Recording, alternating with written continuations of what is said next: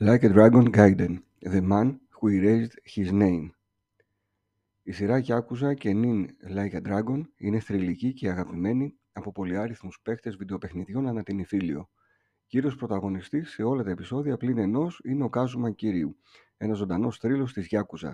Στο Gaiden, ο Κάζουμα έπειτα από τα γεγονότα του Yakuza 6 επανέρχεται στη δράση υπό τη μορφή του μισθοφόρου πράκτορα και με νέο όνομα. Είναι επομένως απαραίτητο ο παίχτης να είναι γνώστης όλη τη ιστορία εξ αρχής, προκειμένου να κάνει μια σωστή σύνδεση των όσων θα βιώσει μέσα στο 20ωρο που διαρκεί το παιχνίδι. Το σενάριο είναι ενδιαφέρον ενώνοντας τα κομμάτια μεταξύ του προηγούμενου και επόμενου επεισοδίου, δηλαδή τον Yakuza και Like a Dragon, παρουσιάζοντας συγχρόνως παλιούς και νεότερους πρωταγωνιστές. Συνάμα γίνεται μια προσπάθεια εκμοντερνισμού του παραδοσιακού και άτεγκτου μαχητή, μαχητής της Ιαπωνικής μαφίας που άκουγε στο όνομα κύριου Κάζουμα στο μέτρο πάντα του σεναριακά εφικτού. Το gameplay είναι κλασικό, με νότες όμως σύγχρονης μάχης και με τον εμπλουτισμό από γκατζετάκια. Έχουμε μεν το πατροπαράδοτο brawler Yakuza style, παράλληλα όμως έχουμε και το agent style με τον πρωταγωνιστή να είναι ταχύτατος κάνοντας χρήση βοηθημάτων μάχης όπως drones, μηχανικού λάσο και έξυπνου τσιγάρου που εκρήγνεται. Το κάπνισμα και το τσιγάρο ήταν ανέκαθεν σήμα κατά τεθέν τόσο του πρωταγωνιστή όσο και όλης της σειράς. Το πλάνο ανάπτυξης είναι οικείο, αναπτύσσοντας κινήσεις και ειδικές τεχνικές για κάθε στυλ μάχης.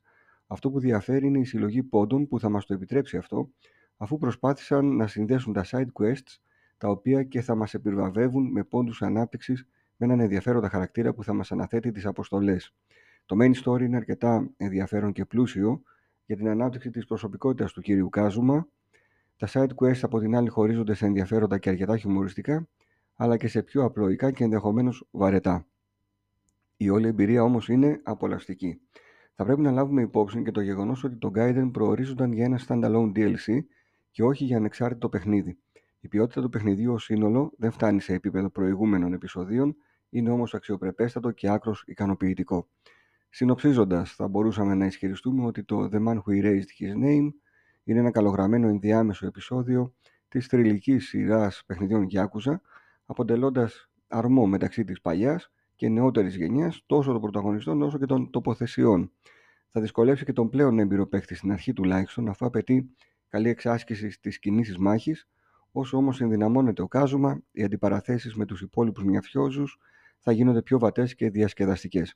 Επιπροσθέτως, οφείλουμε να επισημάνουμε πως το παιχνίδι απευθύνεται σε γνώστες του lore της σειράς, αφού τα ιστορικά στοιχεία, οι αναφορές σε γνωστά από παλιότερα επεισόδια ονόματα καθώς και οι αναμνήσεις που κατακλείζουν συχνά πυκνά τον πρωταγωνιστή είναι πολύ άριθμες.